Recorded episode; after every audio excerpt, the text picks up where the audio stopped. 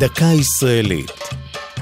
השבוע לציון יום המשפחה, והפעם משפחת טריף.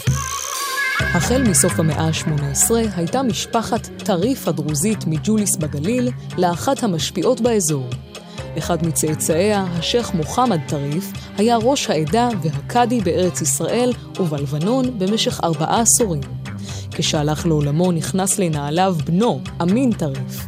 כבר בראשית דרכו כאיש הקשר מול שלטונות המנדט הבריטי, טען אמין טריף כי אחיזת הבריטים בארץ ישראל זמנית, וכי בארץ עתידה לקום מדינה יהודית. הכרזה זו עוררה פליאה, הן בקרב היישוב היהודי והן בקרב ערביי הארץ. במלחמת העצמאות דאג לשמור על ניטרליות העדה הדרוזית, מדיניות שהולידה את הברית בין בני העדה לבין המדינה.